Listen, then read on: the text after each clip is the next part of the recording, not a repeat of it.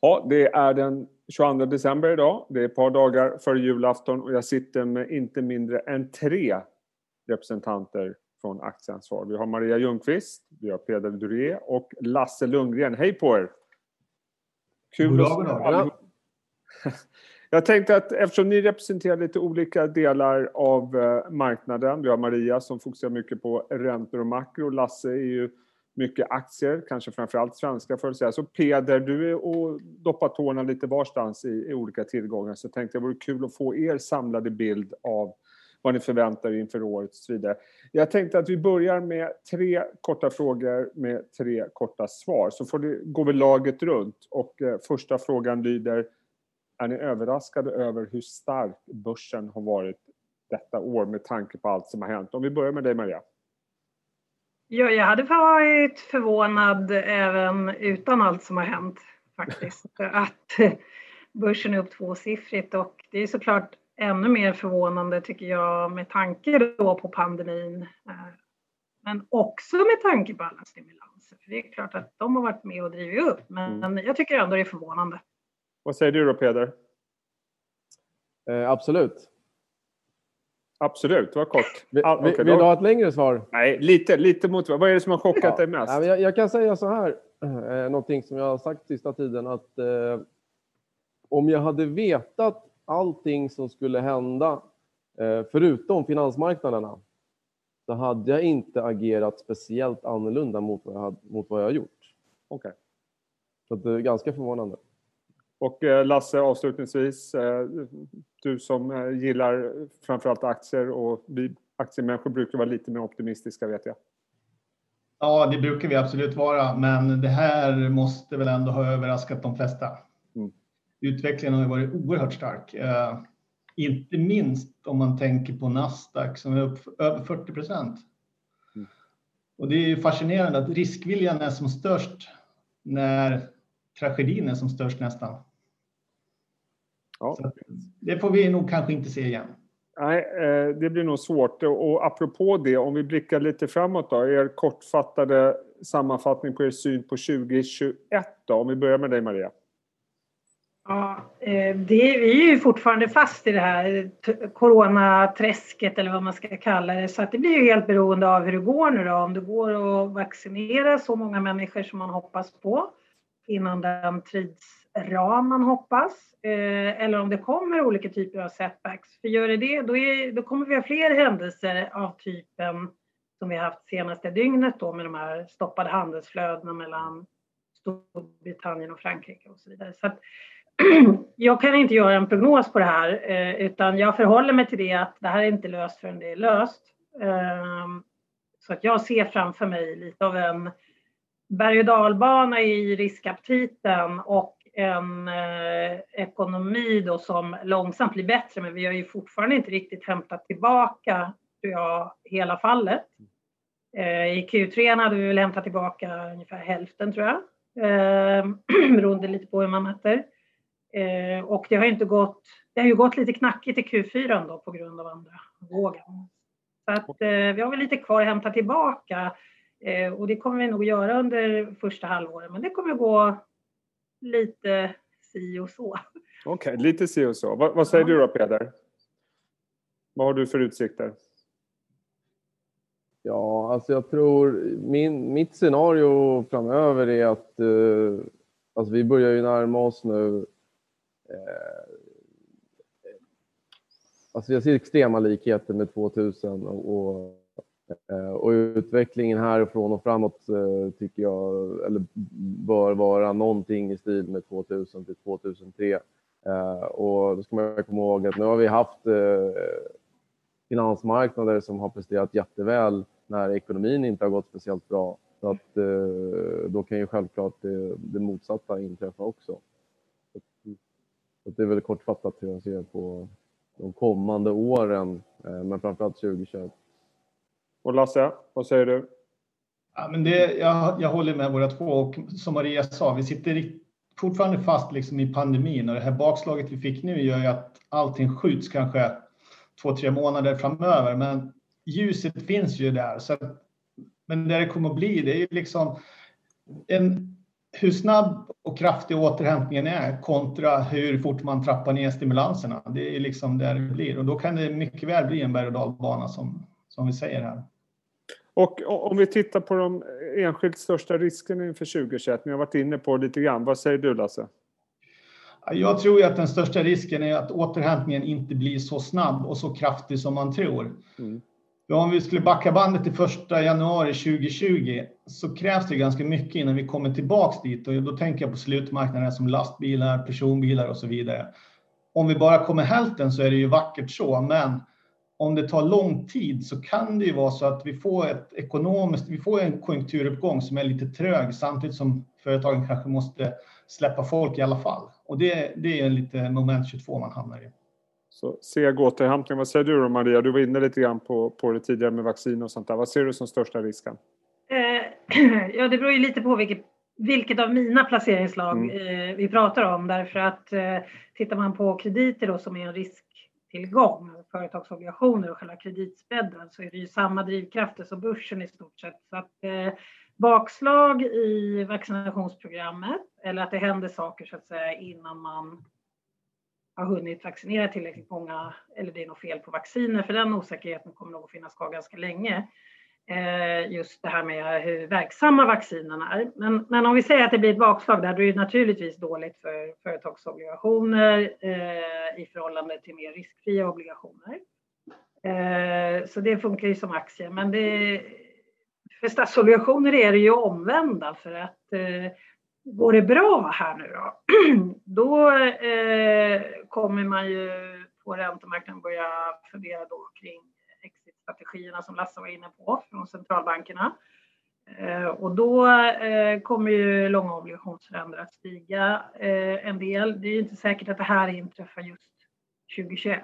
Det kan faktiskt hända lite senare, men, men eh, det finns ju ett underliggande tryck uppåt på räntorna på grund av all de här finanspolitiska stimulanserna som har varit. Och eh, det trycket kommer komma till ytan den dag som centralbankerna rullar tillbaka eller börjar prata om det. Eh, och när långa obligationsräntor stiger då är det, eh, då är det dåligt för statsobligationer. Så att, det är lite omvända världen där jämfört med aktier. Okay. Och, Peder, ja, och, och Peder då? Största risken? Den största uppenbara risken det är ju att någonting händer som gör att eh, vi inte kan rulla ut eh, vaccinet alls i den här utsträckningen som, som man har hoppats. För det kan ju antingen vara att det, det blir några bieffekter av vaccinet som, som inte går att förutse. Eh, eller att det är problem att hålla det kallt, det kommer inte ut. Nå någonting som gör att, att vi att man inte riktigt kan se det där att i, i, när vi väl kommer fram till sommaren så kommer vi leva mer eller mindre normalt igen. Det är ju den största uppenbara risken, men kan, samtidigt så är det ju så att eh, det är ju det är sällan de uppenbara riskerna som materialiseras. materialiseras. så att, eh, Ja, vi får se vad som kommer. Det har ju hänt en hel del det här året. kan säkert hända en del nästa år också. Du, Maria, jag tänkte gå tillbaka till dig. Du och jag har ju tidigare pratat om eh, obligationsmarknaden och hur den har, kreditmarknaden framförallt har återhämtat sig under hösten. Vi har sett eh, mm. ett antal affärer senaste tiden. Nu är vi uppe i mm. inte mindre än två budstrider, inte minst inom fastighetssektorn också. Ja. Eh, den känns ju utifrån onekligen som att den är stabil och funkar bra nu, vilket borde vara en jättebra förutsättning för marknaden. Eh, ja, alltså det innebär ju inte att det finns eh, som, det finns ju inte mer avkastning nödvändigtvis att hämta bara för att det går bra. För att kreditspreaden har ju kommit ihop rejält. Men det som är positivt ur ett eh, ekonomisk, nationalekonomisk synvinkel det är ju faktiskt hur mycket som företagen har kunnat emittera i höst. Eh, det såg inte alls bra ut i våras. Det var väldigt lite emissioner i andra kvartalet. Det har man ju tagit igen med råge i höst. Det har emitterats jättemycket 2020 eh, är ju snarare över en del av de senaste åren i emissionsvolymer. Så att om syftet från centralbanken var att trycka tillbaka de större bolagen ut till obligationsmarknaden och bort från bank för att lämna lite plats till mindre spelare i bankkanalen. I så fall har de ju lyckats väl. Eh, och eh, marknaden fungerar ju, tycker jag, så bra som den har gjort tidigare i alla fall. Eh, så de här problemen vi såg i Q1 har ju inte varit synliga i andra halvåret. Mm. Och det, det är positivt, men, men eh, det är ju inte så att det finns några fantastiska likviditetspremier kvar att skörda, utan jag tycker ju att eh, så det är inte jättebilligt på företagsobligationsmarknaden okay. faktiskt. Um, Mm. Om man tittar på de här kreditderivatindexerna så är de ju inte nere på all time low men de är inte, jättemånga punkter kvar heller innan de är det och då brukar det vända faktiskt och kreditspreadar börjar gå isär igen. Men det krävs ju någon katalysator och den kanske vi fick igår, inte vet jag. Mm. Ja, intressant. Eh, och, och Peder, jag tänkte på en sak som du sa tidigare om att Uh, ungefär som att bara för att uh, börserna har liksom gått upp i år, på, även om vi haft en lågkonjunktur, därför är det ingenting som talar för att börserna ska gå upp när konjunkturen vänder. Och jag tänkte lite grann på det här, för konsensus där ute just nu, det är ju liksom att de låga räntorna kommer liksom leda till fortsatt TINA och det kommer vara bra för börserna så länge räntorna är låga. Håller du med om den tesen till att börja med? Nej, jag tycker att när du kollar på, dels när du kollar på, på den långa historiken så finns, finns det egentligen ingen vidare relation mellan räntenivå och, och börsvärdering. Eh, även om man tycker att i teorin så, så borde det göra det. Och, eh, sen beror det på om man kollar på nominell ränta eller, eller realränta. Eh, men någonstans om du kollar på realräntan så, så är det så att värderingen historiskt sett har börjat börjat falla av när räntenivåerna blir väldigt låga och negativa just på grund av att räntorna är låga av en anledning. Det är inte så att allting är fantastiskt och vi har jättelåga räntor. Och man ska ju komma ihåg att när man köper börsen så köper man ju eh, eviga kassaflöden. Man köper ju inte liksom vinsten just nu, utan du köper ju en, en, en lång harang av, av kassaflöden ut i framtiden. Eh, det, är det, det är det ena. Den andra grejen jag skulle säga är att folk, folk tänker på, på tillgångspriser som att om du, om du tänker att det här är en, en börsgraf eller vilken tillgång som helst och att allt det här under grafen, att det på något sätt är, är alla pengar som finns i systemet som liksom håller det uppe. Men, men, men, så är det ju inte. Utan varje dag är det lika mycket pengar som åker in som, som åker ut på aktiemarknaden, på obligationsmarknaden, på alla marknader. Utan allt som säger nivån just nu är ju den, den där sista transaktionen. Ja. Det kan vara en aktie eller ett kontrakt eller så kan det vara 70 miljarder aktier på closen på när, när Tesla kommer in i index. Eh, så att bara för att vi har en marknad, då, om vi säger obligationsmarknaden, som är extremt övervärderad så betyder inte det att aktiemarknaden kommer att gå jättebra. Går vi tillbaka till början på 80-talet så var både aktier och obligationer extremt billiga. Och båda marknaderna presterade extremt bra under 10, 20, 30 och 40 år efter det. Så det finns ju ingenting som säger att inte båda kan prestera dåligt de kommande 10, 20 och 30 åren eh, om, om det vill sig. Däremot behöver de inte prestera dåligt samma månad eller samma år ens eller kanske ens samma femårsperiod. Men eh, men så som det är prissatt just nu så är det svårt att se att du ska få någon vidare avkastning på någonting. Okej. Okay. Och, och, Lasse, något annat som är väldigt mycket konsensus nu det är att eh, vaccinet kommer rulla ut, det kommer bli tipptopp för allihopa. Vi kommer få, eh, ekonomin kommer vända andra halvåret. Eh, räntorna kommer förbli låga men de kommer öka lite grann vilket kommer leda till en brantare avkastningskurva vilket gör att sektorrotationen som alla pratar om sedan 9 november kommer förstärkas under 2021, det vill säga mer mot eh, värdeaktier och kanske bank och sånt där. Och, om vi börjar den ändan. Det, det, låter nästan som ett faktum att vi har haft en sektorrotation redan. Håller du med om det? För jag vet att du la ut en graf på Twitter häromdagen som visar att det kanske var lite att eh, värdeinvesterarna har tagit ut segern i förskott. Ja, absolut. Det, det har ju snackats om det ganska länge och som du säger, det är ju absolut konsensus. Eh, att alla pratar om det. Och sen pratar vi också om value-aktier. Och jag vet inte riktigt hur många aktier vi har i Sverige som klassar in som klassisk value. Jag brukar kalla det för klassiska verkstadsaktier istället.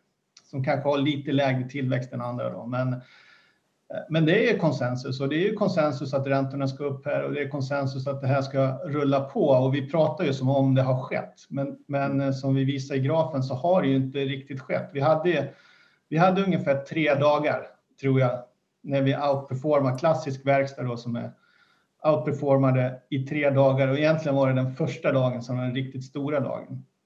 Men framförallt december här har ju varit eh, en karbonkopia på december 2019 när, när tillväxtbolag drog till månen i princip och, det har ju bara fortsatt den här månaden. Okay.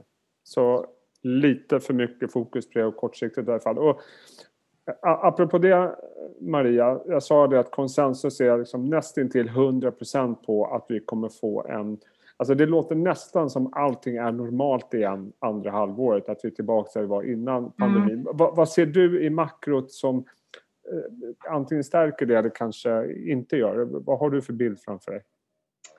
Nej, men eh, jag tycker att det är svårt att ha en bild för att det blir väldigt beroende av hur det går i corona. Jag är ingen expert på det området, jag kan bara förhålla mig till hur det går.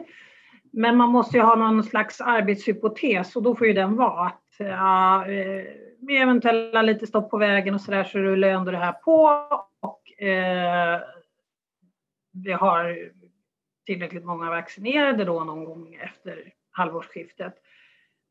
och eh, ja, men då kan ju ekonomin fortsätta växa. Jag tror att liksom under det här året så finns det expansionsutrymme.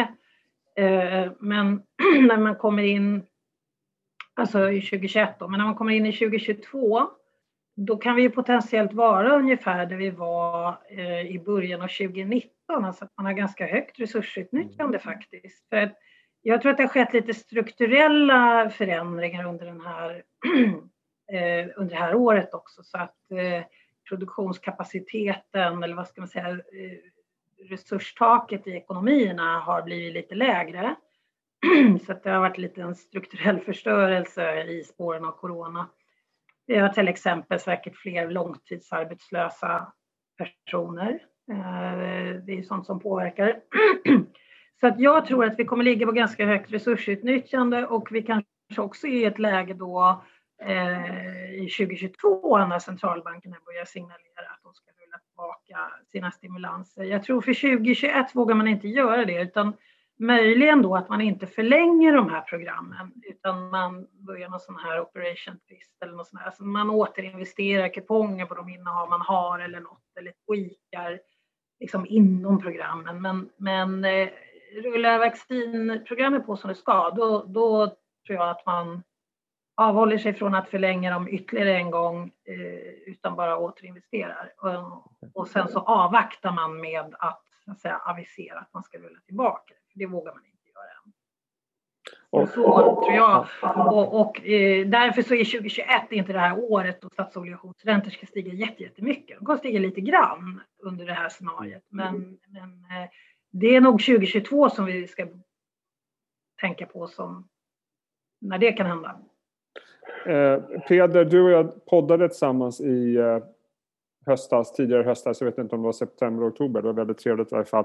Och då kommer jag ihåg att rubriken är att marknaden tagit ut för mycket i förskott. Sen dess har vi vaccinnyheter, vi har haft presidentvalet förbi oss och allting är tipptopp känns det som utifrån börsen. Jag misstänker att du fortfarande tycker att marknaden tagit ut för mycket. Ja. Ledande fråga. Har det, men vissa saker har ju de facto blivit bättre sen du och jag träffades, med vaccinet inte minst. Eh, är det någonting som har ändrats i din bild? Jag tycker alltså, jag, jag har aldrig haft eh, någon annan vy än att vi kommer få ett vaccin under 2021. Eh, sen har det varit osäkert hur bra det vaccinet skulle vara. Och, så där hade det i värsta fall bara kunnat vara liksom 50 procent eh, effektivitet och nu pratar vi liksom någonstans runt 90 ändå. Så att, eh, det, det skulle vi säga är väl, är väl det är positivt och, och ingenting som jag visste för några månader sedan. Samtidigt är det ju hela tiden det där hur, hur bra går det för ekonomin eller hur, hur bra liksom, för bolagen och var handlar tillgångspriserna? Det, det går ju, man, kan ju all, man kan ju aldrig veta vad som ska hända i framtiden. Det är helt omöjligt. Allt du kan säga är vad tror jag ligger i priset just nu?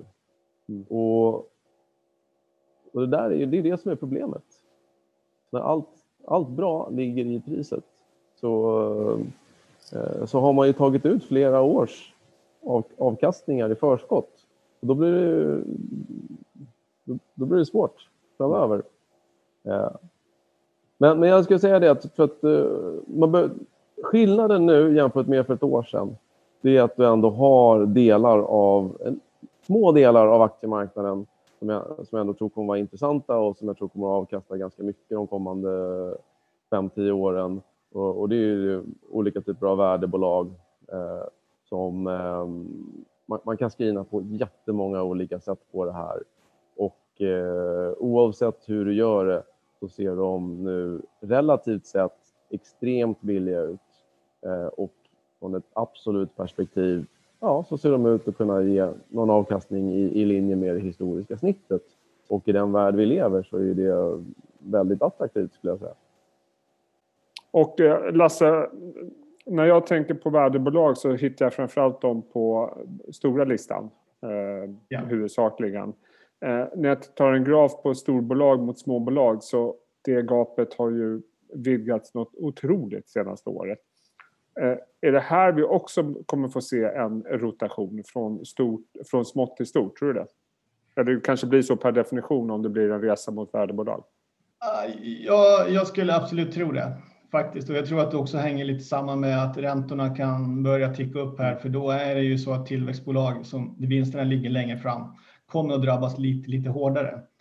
Eh, men framför allt så, så när vi får den här ekonomiska återhämtningen nu, så att om man tittar på resultattillväxt och omsättningstillväxt så sticker ju många av de här traditionella tillväxtbolagen, om du tar compounders som Lifco, Indutrade och så vidare, de sticker ju inte längre ut i förhållande till eh, ett SKF, ett Trelleborg, ett Autoliv. De kommer alla ha bättre omsättningstillväxt de närmaste två åren och även resultattillväxt.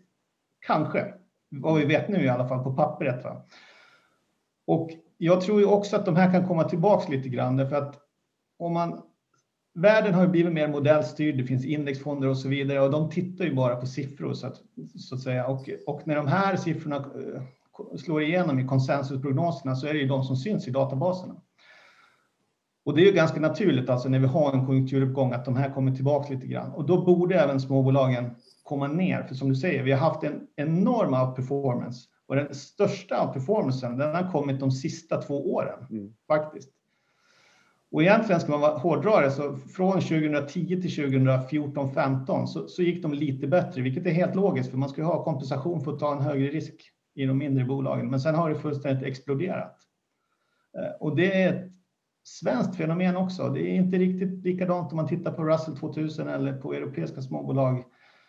Eh, och man kan även ta amerikanska microcapbolag därför att det är kanske där svenska bolag är i, förhållande, i storleksförhållande. Då. Så att eh, svenska småbolag har verkligen exploderat. Ja, intressant. Och eh, avslutningsvis Ernest, tänkte jag att vi skulle gå laget runt igen. Och, eh, då, vi kan ju börja med dig Lasse, för du har redan haft lite resonemang om det. Var tror, letar ni ska säga, avkastning nästa år?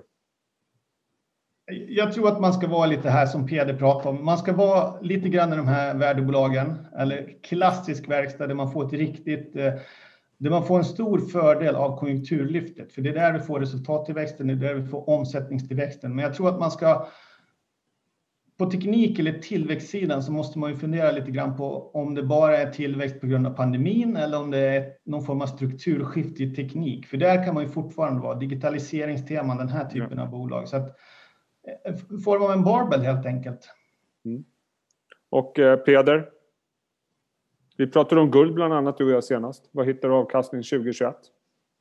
Ja, alltså det beror på vad du menar. Om jag, eh, om jag ska investera pengar långsiktigt så är jag inne på det som jag nämnde tidigare på att värdebolag är där du kommer få avkastningen. Eh, jag tror dessutom att de kommer att vara en bättre inflationshedge än vad, vad guld kommer att vara, givet vad guld handlar idag. Jag, jag har svårt att bli liksom exalterad över guld när det handlar strax under 1900 Eh, nivån i, i dagsläget. Så att, ehm, så att om du tänker dig att du har eh, värdeaktier eh, som ska ge din långsiktiga tillväxt. På kort sikt så tycker jag att gummibandet är vä vä väldigt hårt utdraget i, eh, i saker som dollarn, eh, till, till viss del långräntor, eh, amerikanska långräntor. Ehm, där jag tror att de kan röra sig ganska mycket ganska snabbt om det väl bara beger sig lite. Mm. Och eh, avslutningsvis Maria. Det är mer kortsiktiga ja, taktiska positioner. Ja. Och Maria, vad säger du då? Räntemarknaden, ja, fortsatt låga räntor? Ja, alltså, eh, korta räntor är ju låga eller negativa snarare då. Och, eh, ja, men det är ju, hela kurvan är ju, det är inte mycket pengar i den där julgranen du har där. Eh, och dessutom lite risk för stigande räntor, kanske inte jättemycket så 2021 men sen 2022. Utbudet av statsobligationer ökar ju lavinartat. Eh, så vi är ganska beroende av att eh, centralbankerna i så fall fortsätter att köpa de här eh, för att långa räntor inte ska stiga. Om nu liksom vaccinet kommer på plats allt det här. Eh, så statsobligationer känns inte superattraktivt och inte korta eh, placeringar med låg risk heller. Så då får man ju leta i företagsobligationsspacet. Men då måste man ju hålla i åtanke här nu att eh, konkurstrenden är stigande i spåret av det här och det kommer väl att riskera att fortsätta vara så som avslutningen på året inte har varit lika bra då som mm. Q3 var. Eh, och vi ser lite störningar här nu då i, handeln Europa. Då. Så, eh, man får vara väldigt selektiv och jag tänker nog lite tvärtom som aktieinvesterarna här och det beror ju på att våra placeringslag fungerar olika.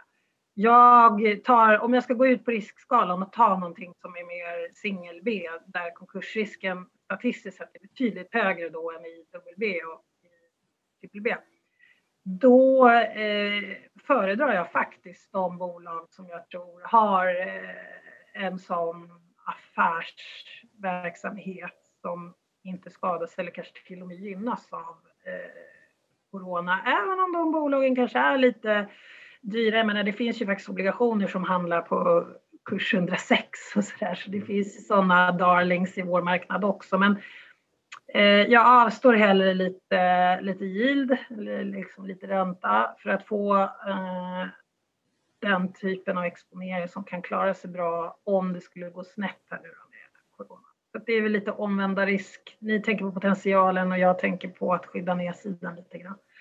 Eh, så företagsobligationer, eh, men när man ska gå ut på riskskalan där konkursrisken är mer påtaglig eh, söker sig faktiskt lite till de här bolagen som aktiekollegorna kanske tycker inte har så mycket mer att erbjuda. Okay. Mm. Mm. Vi, måste tillägga, ja. vi måste tillägga alla fastighetsbolag här om inte Maria slänger pengakraning på räntemarknaden. Så alla fastighetsbolag som handlas under substans.